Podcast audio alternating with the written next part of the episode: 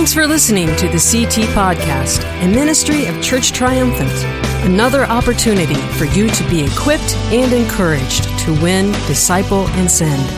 For further information, go to www.churcht.org. I would call this a commissioning service of sorts all day today, and you'll understand why by the time we get to it.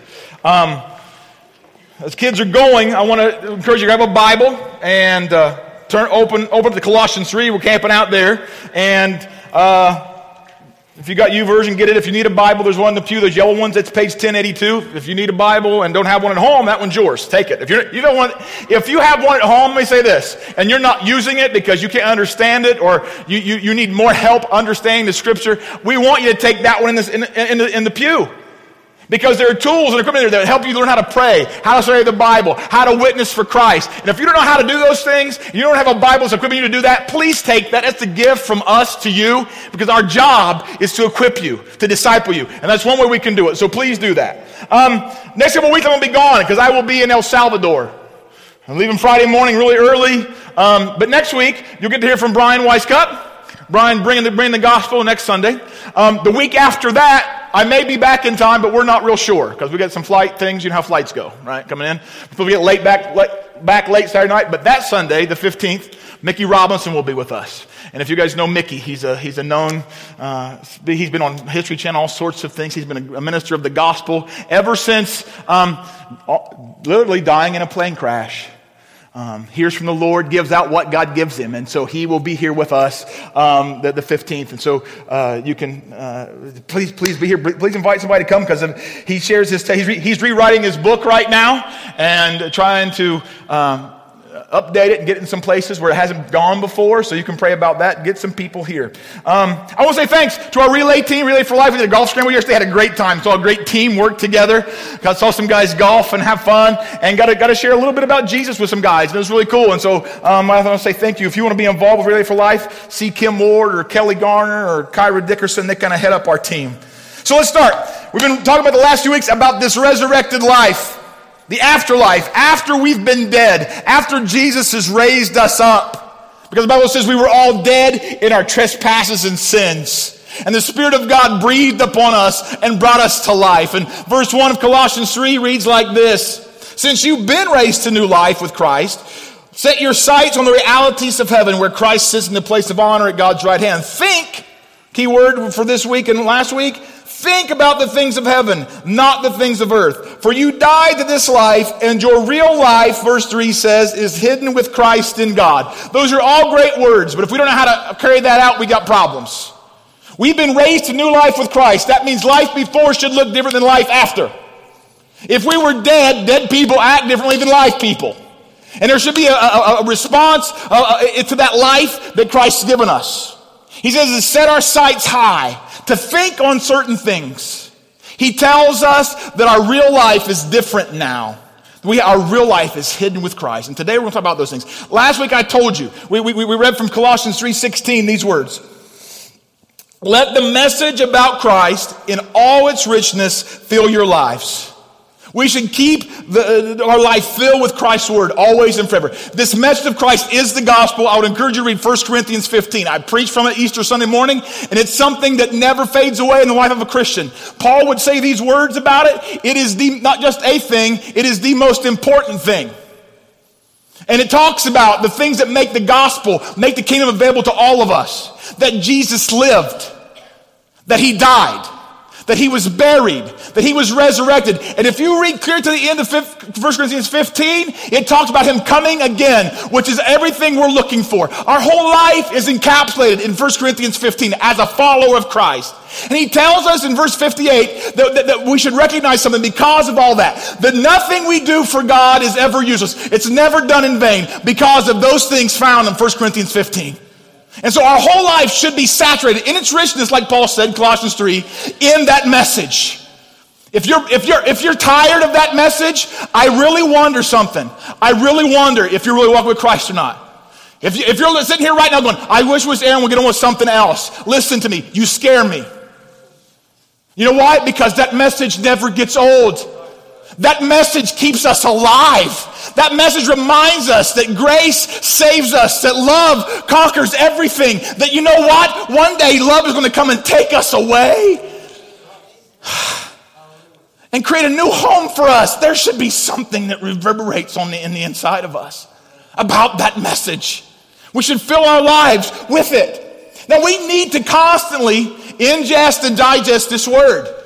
It needs, we need to be something we're constantly eating. It's called the bread of life for a reason. Jesus was called the bread of life as the incarnate word of God. He said, Eat of me and you'll learn. You'll grow.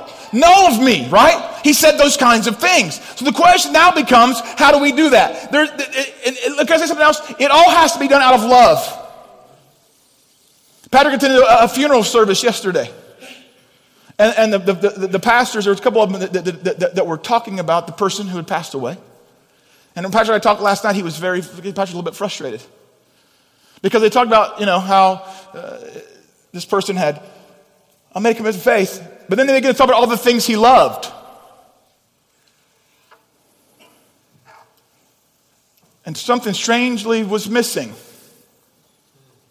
from all the things he loved. He loved his RV. He loved fishing. He loved this and loved that.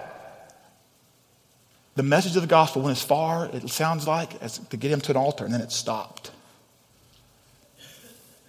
If we understand the depth of the love of Christ that's been shed toward, toward us and given towards us, the thing that we ought to love, that should permeate everything, should be our love for our Father, our love for our God, our love for our Savior. Why do we fill ourselves up on this message? Why do we ingest and digest?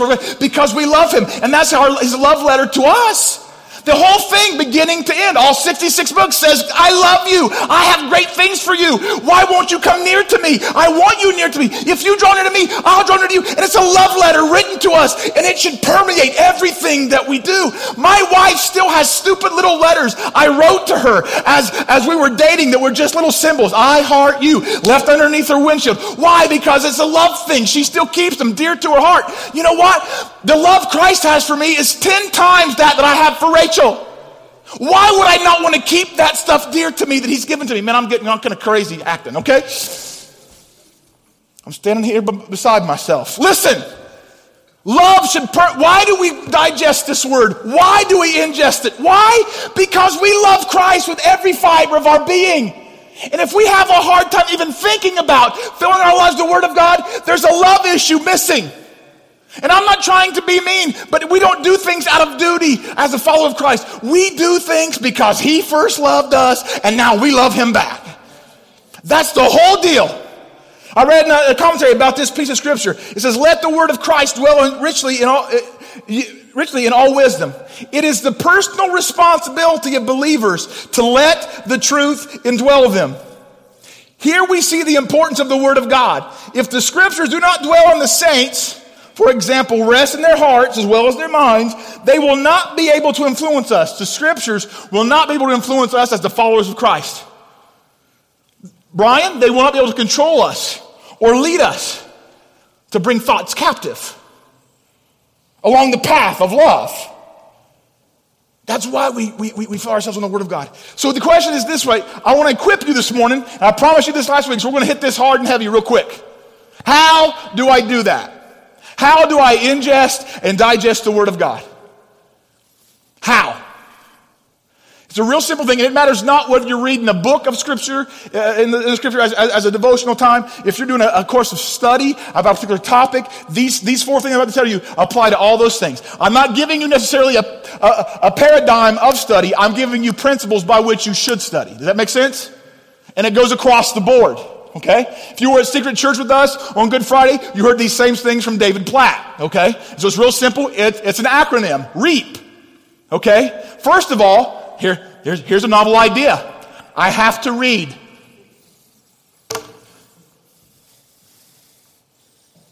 I must read the scriptures. I must read them prayerfully, humbly, carefully, joyfully, confidently, consistently, expectantly, personally, and I must memorize the scripture. Psalm 119 says, Your word have I hidden in my heart that I might not sin against you. There has to be a, a, a, facet of my life where I am ingesting. I am actually taking the fork, putting it in the plate, giving it up, and sticking it in my mouth. If I don't do that physically, it won't be long until you notice some differences about me. Is that true? The thing is, we think we can hide the fact that we're not digesting the thing that really gives us life, the Word of God. And you know when it comes out normally, when we're not? Is when the pressure is on.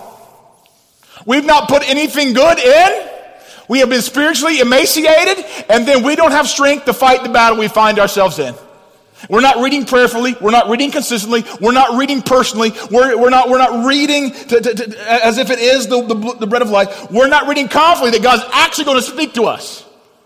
Tim, Tim sends me something every morning. Questions that make me think before I even get my day started. Pieces of scripture and things. I, I, I need that. I need for God to in, in, infiltrate my life. I have to give him access. And I start that by reading his word. It's the one thing that does not fade away. Emotions will come and go. The ways of doing ministry will come and go. The, the, the, style of music will come and go. All that will come and go. But the Word of God will remain secure. So I must read it. I must E, examine it. That means I ask questions. I'm not reading mindlessly. What does this piece of Scripture say about God? What is it telling me about Him? What is it telling me about me? What's it tell me about the human race as a whole? What's it tell me about the gospel? What does it tell me about how I should conduct my life? What's it saying? How, how, how, how do, what's it tell me about my need for him? What does it tell me about following him? What does it tell me about trusting him? And I, as I'm reading, I should be asking these kinds of questions constantly. I should be examining, not reading mindlessly, but going, you know what, God, I'm engaging right now. I, I, maybe I should make that E engage. I like that word better. Engage the Word of God. It's alive, living, and powerful. The A is this once I've read, once I've asked the questions, examined, then I need to apply. You see, if I don't apply, my life doesn't change. The purpose of the Word of God is to transform lives. I can sit here and read all day. I might even ask questions about what I've read. But if it doesn't speak to me about altering the way I live, if it doesn't speak to me about how I'm doing, and if I don't take something from it and do something differently, I'm missing something. The Bible says in James 1 that we should not just be hearers of the word, we should be doers. I talked to a pastor this week, spent about an afternoon with him, who, who is a, a, a, an expert in Hebrew. He said to understand what the Bible really talks about, you, you kind of really need to understand Hebrew to a certain degree. Because he said, we, we, we, we believe from a Greek and Roman context. Greek and Roman means things have definite beginnings, definite ends. There's not, there, there isn't even really a Hebrew word that equates to a word in Greek. The Greek, the word we use for faith or belief in the New Testament doesn't even equate to the Hebrew word found in the Old Testament for the same thing. Because we believe that we can just believe. All I gotta do is believe. I'm good. The Hebrew, in, in, in the way the word is made up for faith, belief, has the idea built into it of doing and faithfulness and fidelity. Do you know why we have problems with Christians who say they believe, but there's nothing going on spiritually in their life? Because they think they believe things all they need to do. There's no application.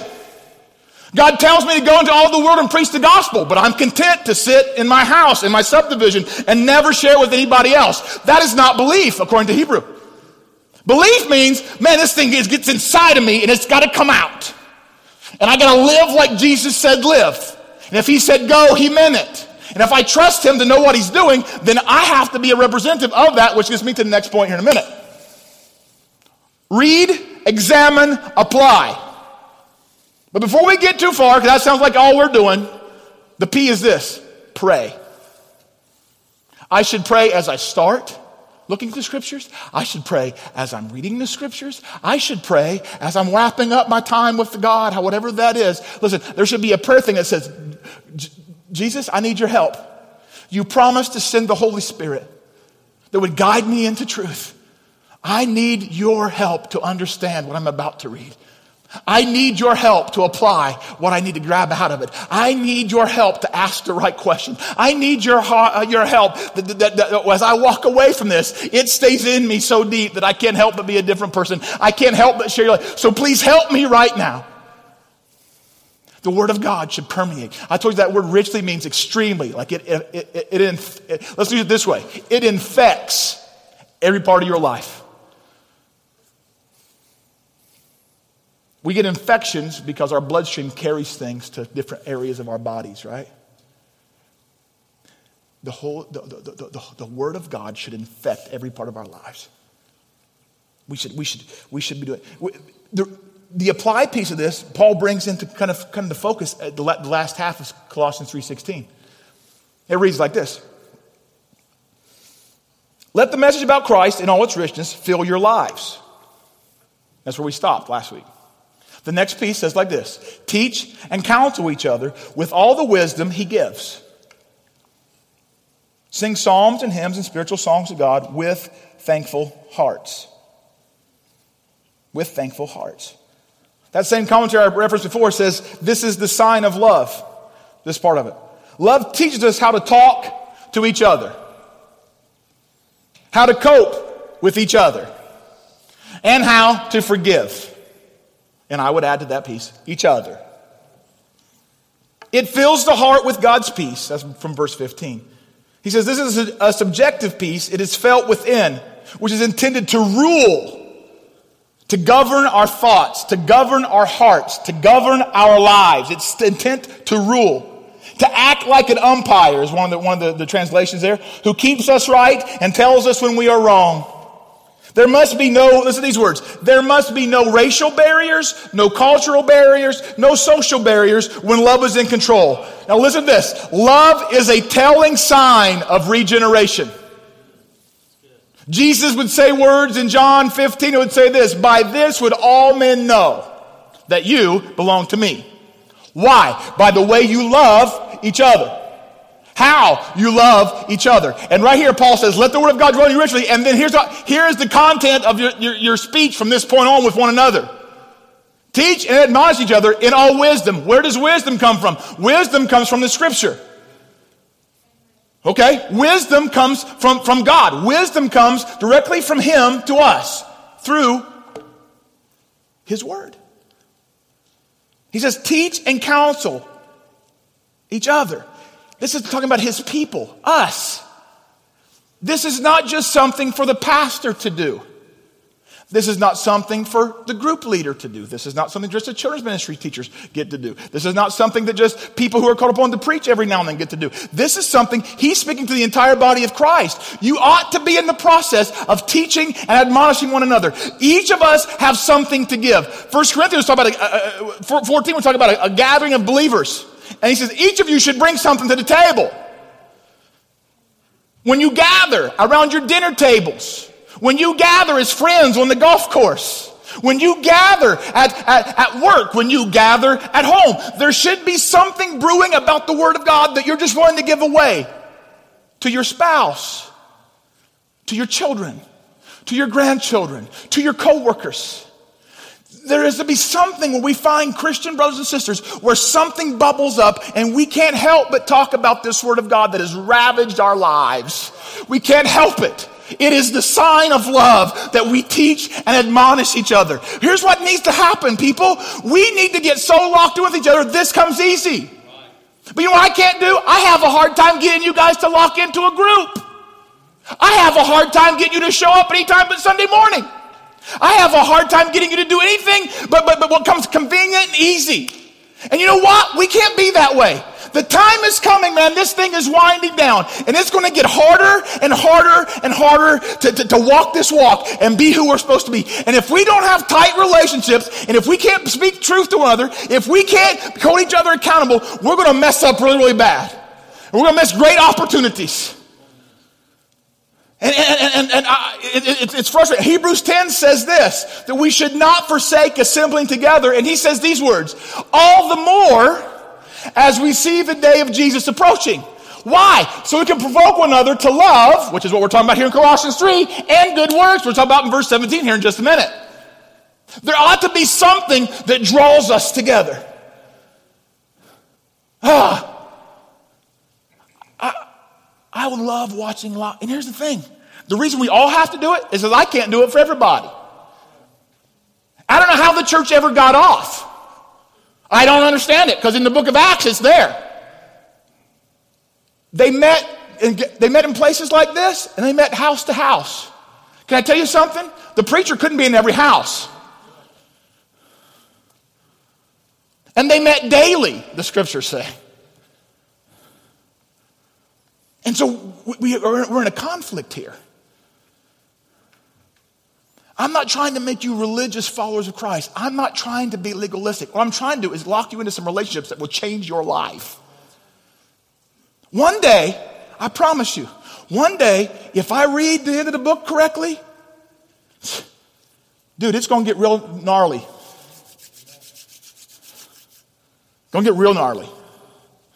It's going to be really dark. But the Bible says the light will shine upon those who are in right relationship with God. You read Isaiah 60, it's a beautiful piece of scripture. I love it, one of my favorite. But listen, in order to be light, we have to have something to fuel our fire. And the scriptures tell us that, that the thing that provokes us to good works, Hebrews 10 talks about over and over again, that we don't, we don't give up. Why? Because we're locked in relationship. We're gathering together. We're not shaking off. We're not this, this, this profession of faith. We're walking in it. And we endure until the promise comes. And I think what promise he's talking about is the coming of Christ. He's not talking about the new car. He's not talking about the new house. He's talking about Jesus coming back like he promised he would, that is going to come. We need need of endurance until that promise shows up. After you've done the will of God. Why am I te- preaching like this? I don't know. I didn't intend to. But I know the heart of the Father burns on the inside of me day after day, week after week now. And I want more than anything to see every one of you become everything God wanted you to be. I want to see you ablaze with the power of God, the truth of the scriptures, the love of God, the work of the Holy Spirit. And here's what I know it takes some real basic things for us to get there. It takes us praying. It takes us being filling our lives with scripture. It takes us being able to encourage and strengthen one another. If we can do those things, suddenly something great begins to happen. And so uh, we need to be about that with His wisdom. We need to understand by His Spirit what, when, and how to apply the content of the Word. It used to be, back when I was a kid, and I still don't get that either. We would take something like this, and we, we the article itself would become holy. We'd never open it up. We'd for sure never write in it. And most of the days during the week, it would sit on a coffee table as a monument to something. Because leather and it's got gold gilded pages, it's got flowery English in it. And it never did us any good. Can I tell you that this, this book, the cover, the paper, there's nothing about that that's holy. But I tell you what, the things written thereon, that is holy stuff, man. And sometimes we worship this article more than we worship the person who it's supposed to put us in contact with. And that's a scary place to be. We should reverence the Word of God. We should hunger after the Word of God. We should want it more than we want our next breath, more than we want our next meal. More than we want anything, more than we want to get to the ball game later this afternoon.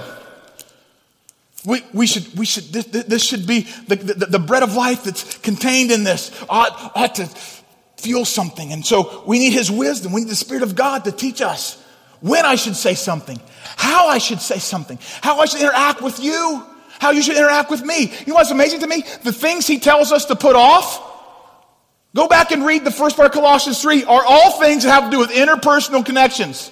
Anger, malice, slander. Go read it. it ta- it's talking about how we treat each other in particular, how we talk to one another. And then right here, he says, fill yourself with the word and then teach and admonish each other with this word in all wisdom.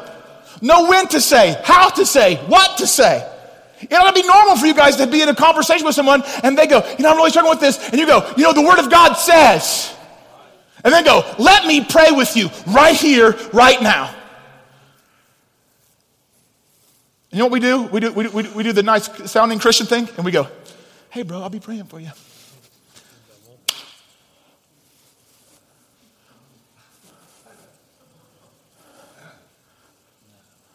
Next week, I see Brian at church. I've forgotten he even told me he needed anything to be prayed about. I ain't mentioned it to nobody. I ain't said it to anyone. I'm not doing anything. You know what I do anymore? I, re- I realize I started doing that kind of stuff. I just grab them right now. Somebody says to pray, let's just pray. I'm not missing the point. I'm not missing the opportunity. You know what I found? When I do that, somehow it locks it in in here. Then I don't have to make a list. Then I don't have to, I just, as I'm driving down the road, dude, oh, here's Brian. Man, Lord, I pray that if that situation isn't resolved, I pray you'd resolve it right now. Without any, without, you know, because I've wrapped my heart in love around my brother by praying for him, by speaking the word to him. I, this is where God wants it. And then what happens is it causes a worship of God that's off the chart. It says that we have to sing psalms and hymns and spiritual songs to God with thankful hearts together. Why? Because we're not bickering and fighting and complaining about one another. We are speaking the words of life to one another. We see good things happening in one another's lives, and all of a sudden we can't help it. Songs come up, praise comes up, claps come up out of us and out of our lives, and suddenly something dynamic is happening. That same commentary reads like this teaching and admonishing one another in psalms and hymns and spiritual songs. Love makes the heart sing. Christians teach and admonish, which means advise, warn, or counsel one another when they worship together. Hebrews 10 25. New believers learn how to live as children of God when they observe the older saints imitating Christ. Well, that's a good point. Is your life worth imitating?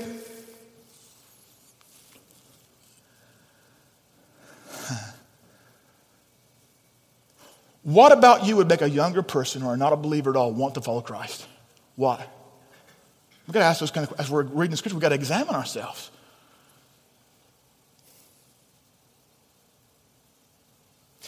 Coping with the passions of the flesh and reacting spiritually when love is tested. Reacting spiritually when love is tested. Well, those are good words. We have a hard time with that. Have a really hard time with that. Our life should be full of the Word of God. Listen to Jesus' words in John 15. You have already been pruned and purified by the message I've given you. You have been pruned and purified. In other words, you know what you ought to be saying when you read the Word of God? Ouch. My, my wife and I found a TV show on, on uh, uh, huh? Netflix. Yeah, I couldn't think of the name of the thing. It's called Prison Break. Everybody seen it? Everybody seen Prison Break? It's one of those ones that leave you cliffhanging every time. You know what I mean? Like you can't, you can't, like, like, oh, are they going to end it there? Really? Well, I don't have time to. Wa- oh, I want to watch another episode. You know what I mean? Another one of those kind of shows. There's this scene in there. Uh, uh, I'm getting, I'm getting to a point. Hang with me, all right? There's this scene. You know how things can, uh, you know, you've heard stories about being in prison. Some of you probably worked in prison. You know what? Things, things get pretty gnarly in there, right? There's a scene in there where this guy takes, he gets a toe cut off with pruning shears, working on one of the, the that hurts. Okay? He ends up in the infirmary. You understand what I'm saying? And the Bible says the Word of God prunes us. And when I read those words, I saw that scene. Ouch. There ought to be something where the scripture is, is, is, is cutting things off that need to be cut off. A bad attitude, unforgiveness, materialism, whatever it might be, things I really like, the going to be going, you know what? We got to cut, cut some things back here. I like being that. I like doing that. I, and God's like, it's not good for you. Ouch. Ouch. We are being purified by the word of God. It ought to in, in, infiltrate everything. Remain in me. He, he was saying, by the word you remain in me. My words purified you, you. Remain in me, and I'll remain in you. A branch can't produce fruit if it's severed from the vine. You cannot be fruitful unless you remain in me. And he would say this I am the word. When you're ingesting the word, you're ingesting me. He told the fellows that it was an allusion to communion, but communion itself is symbolism. He is the bread of life. As we eat this word, we're eating him. And we're remaining in Him, and He is remaining in us, and we're connected so we bear fruit. What kind of fruit should we be bearing? Now, here's where some people get kind of crazy. They think, okay, I have shared, click, click, I gave out that track, click, I got it, and they got those little things on like, like, like umpires have. Click, click, click, click. How many things I've done? Almost always in Scripture, fruit has to do with character.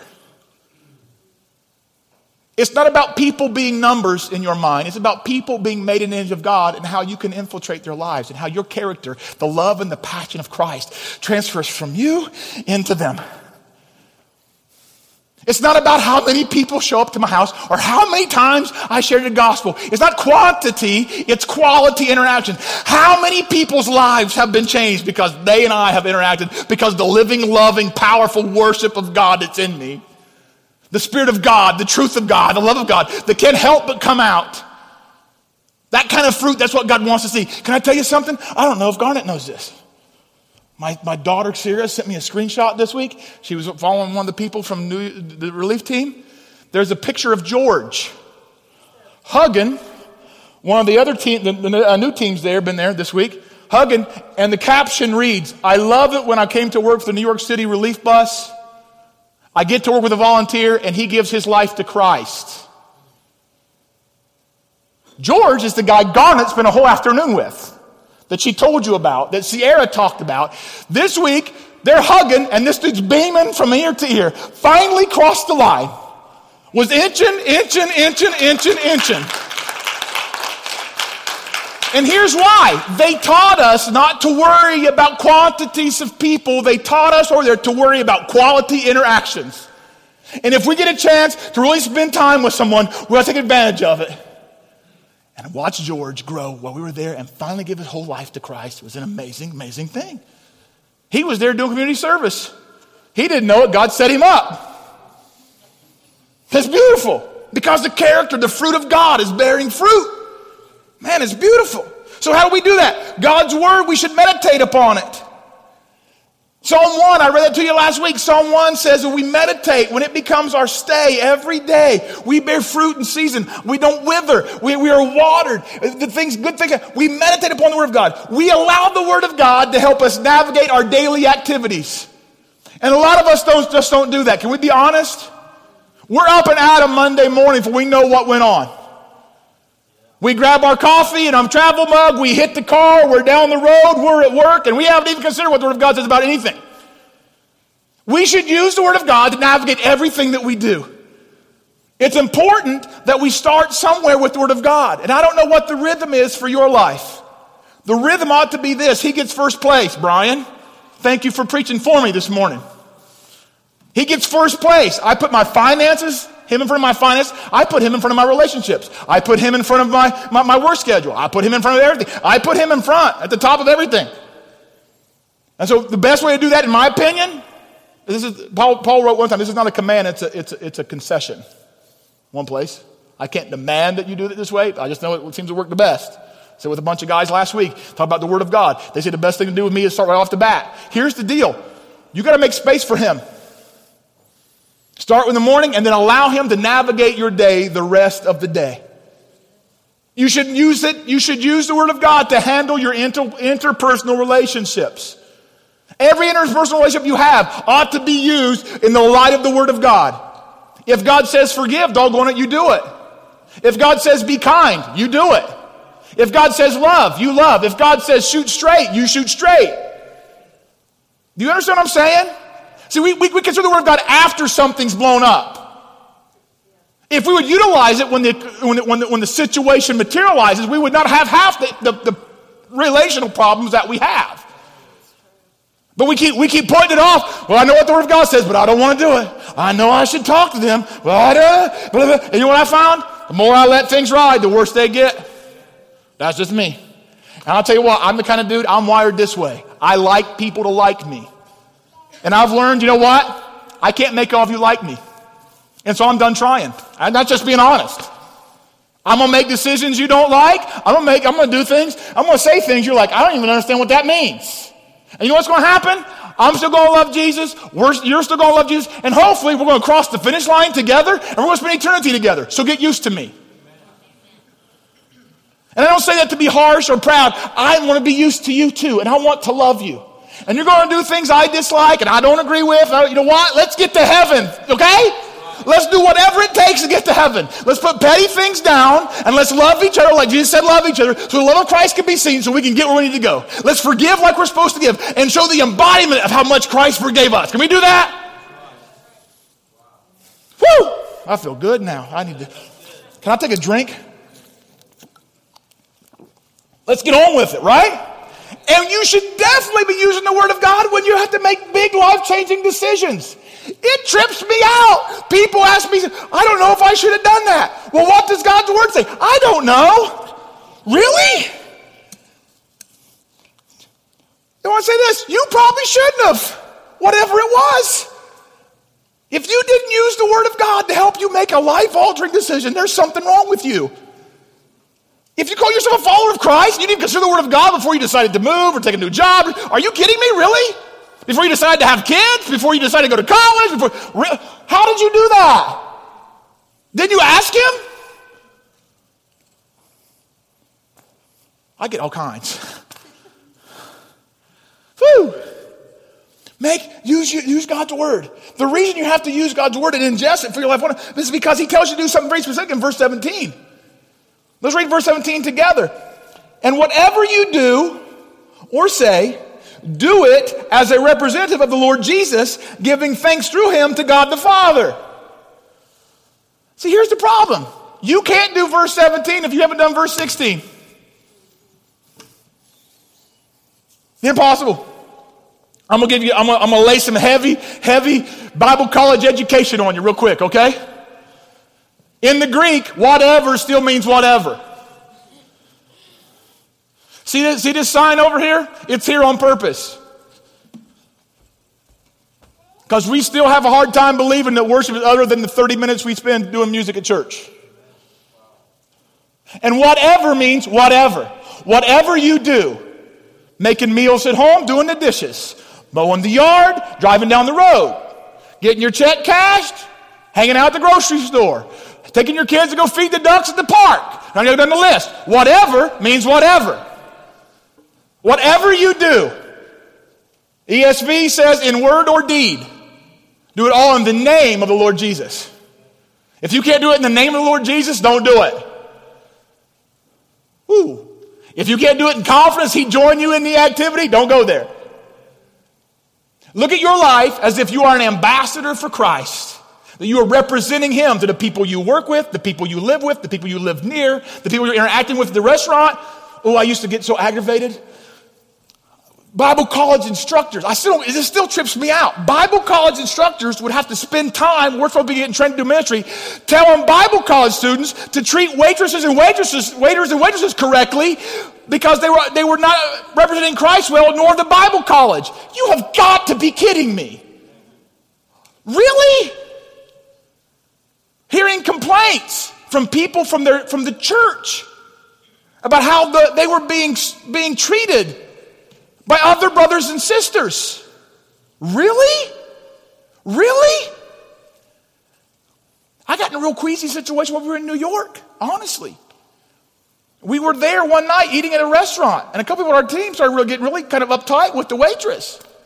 And I thought, wait a minute, we got like 16 people here, man. We don't know what kind of day she's had. We don't know what she's gone through before we got here.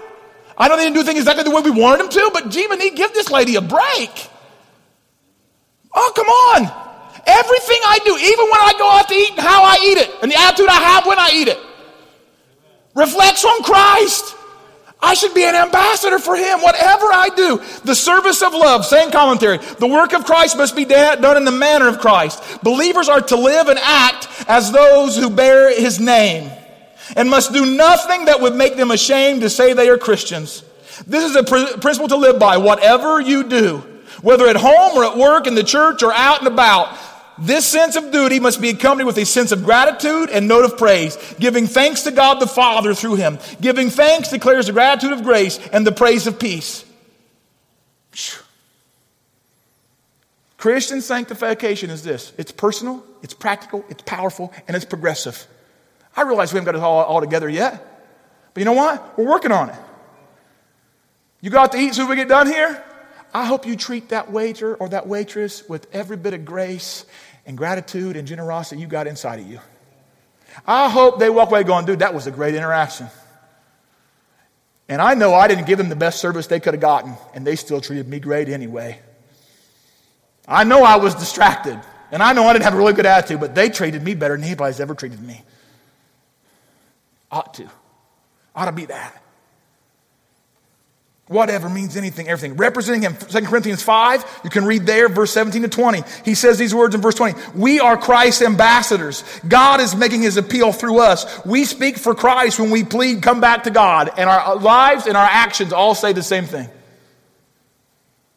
There's a sign out there. I didn't even tell Dan Josie to put that one out there. I gave him a list of things he could put on the sign. He come in, he just comes and changes them at will with a couple of his kids. I didn't know what was going to be on there, but I don't know if you read it today. It talks about let, let, let, let more than our lips Speak the gospel, basically what it says out there right now. And now he didn't know what I was going to preach on the day. We didn't, we didn't discuss. I gave him a list a few weeks ago of things he could put up on the sign. That's it. I was going to pick one every other week and throw it up there.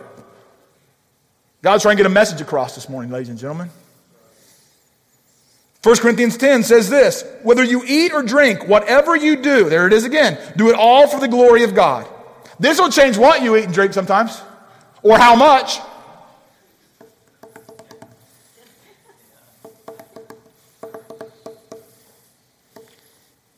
Because you know what? We're really quick to jump on the guy who might have a glass of wine at dinner. And we will load the plate up 16 times. And where's the moderation in that? Ooh.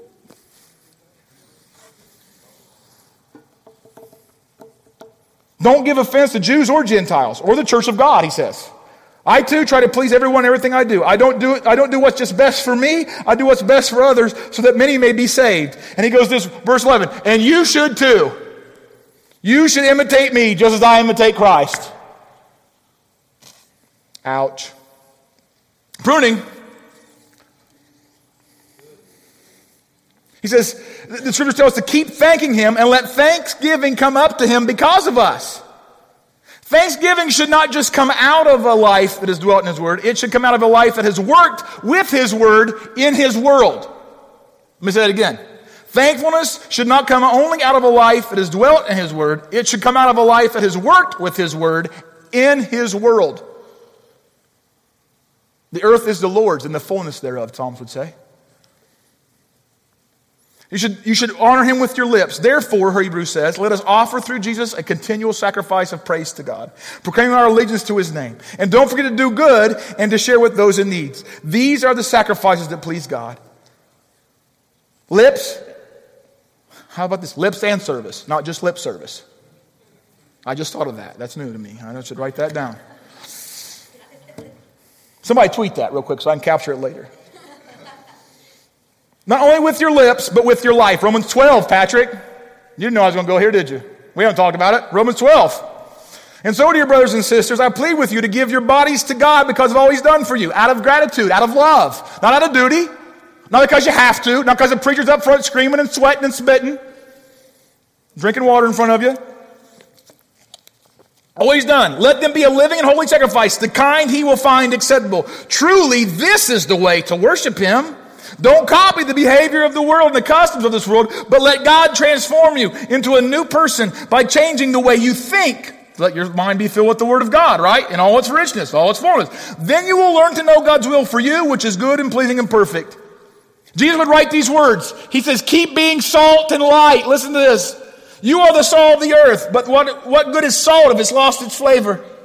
Can you make it salty again? It will be thrown out and trampled underfoot as worthless. You are the light of the world, like a city on a hilltop that can't be hidden. In the same way, let your good deeds shine out for all to see, so that everyone will praise your heavenly Father. Whatever you do, do as representative of the Lord Jesus. That will change how you text message. That will change how you talk on the phone. That will change emails you send. That will change all of that stuff. That will change social networking things that you do. That will change a whole bunch of stuff. That will change how you talk to people at work and how you talk about your boss. It will change how you talk about your spouse, maybe. It will talk about how it will change how you interact with your, I don't know, in-laws. It will change how you, I mean, you go down the list. It will change how you parent. It will change, it will change everything. And that light of Jesus will emanate like a beacon in the night. It's like cell towers, you know, those lights flashing right? Sending out a signal, communicating something about the person and the work of Christ. Let the Word of God fill your life. Let it change your meditation. Let it change your navigation. Let it change your relations. Let it change your decisions. Let it change everything. Let the work out of that word fill your life. Let me ask you a question. Are you right now living as an ambassador for Christ? Are you? Do your neighbors know? Do, do, do, do, do your coworkers know? Do the people in your family see Christ? I, I was going through a drive through earlier this week. Stopped to get, a, to get a coffee, of all things. Usually I go in. I didn't go in. They kept me to drive through. And the manager and the, the girl who usually works the windows like, hey, why don't you come in? I'm like, I don't have time. I'd love to come in. And the manager goes this, hey, you're a pastor, aren't you? Yeah, yeah, yeah, I am. Where is your church? I said, out on 180. He said, out past the St. Teresa on Old Sullivan. Is it that one with the American flags hanging out there? I said, that's it. He said, I live out there. He said, I said, well, you ought to come see us. He said, I think I should. And the girl from inside the window does this exact thing. She goes, there, Remember, I asked you that question before, and I said yes. I remember having this interaction outside the drive through window. Tuesday morning, okay? And the crazy thing about this interaction is I don't usually, that's not normally my routine on Tuesdays. I have one other routine, I was, I was out of my normal routine. I just happened to be there, okay? She goes, Remember, I asked you, there's something different about you. And I don't say that, I mean, I, I Brandon, I heard that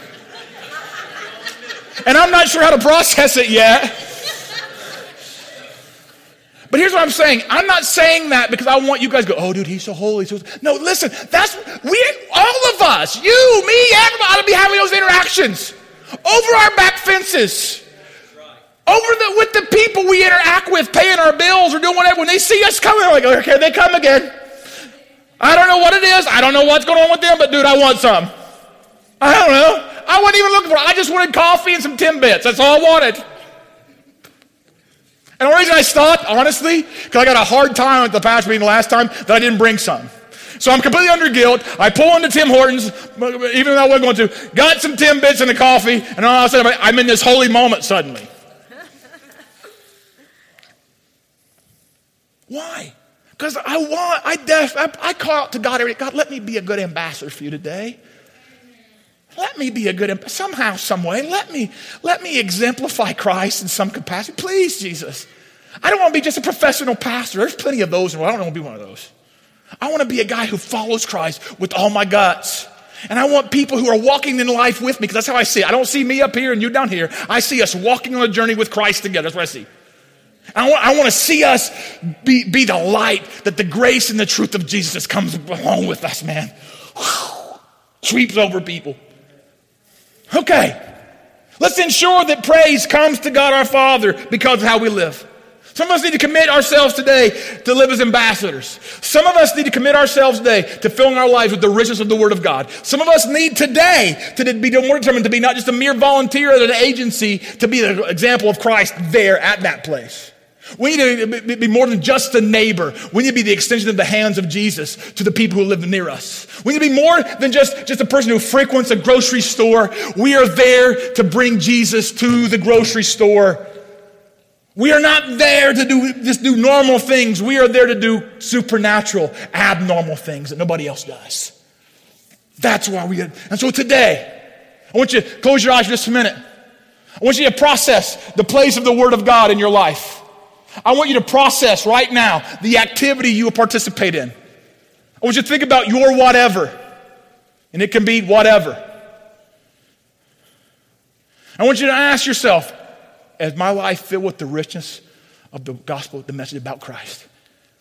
Is my life being lived as an ambassador for Him? Does that mean I'm perfect? No way, man. No way.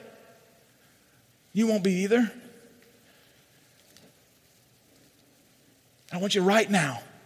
Maybe some of you to make a, make, make, a, make a note in your phone or on your iPad or on a piece of and say, okay, Jesus, we're starting this today. I'm going to be an ambassador. I'm going to dig into the word as soon as I get home, I'm going to ask those questions. I'm going to begin to apply. I'm going to do that right now.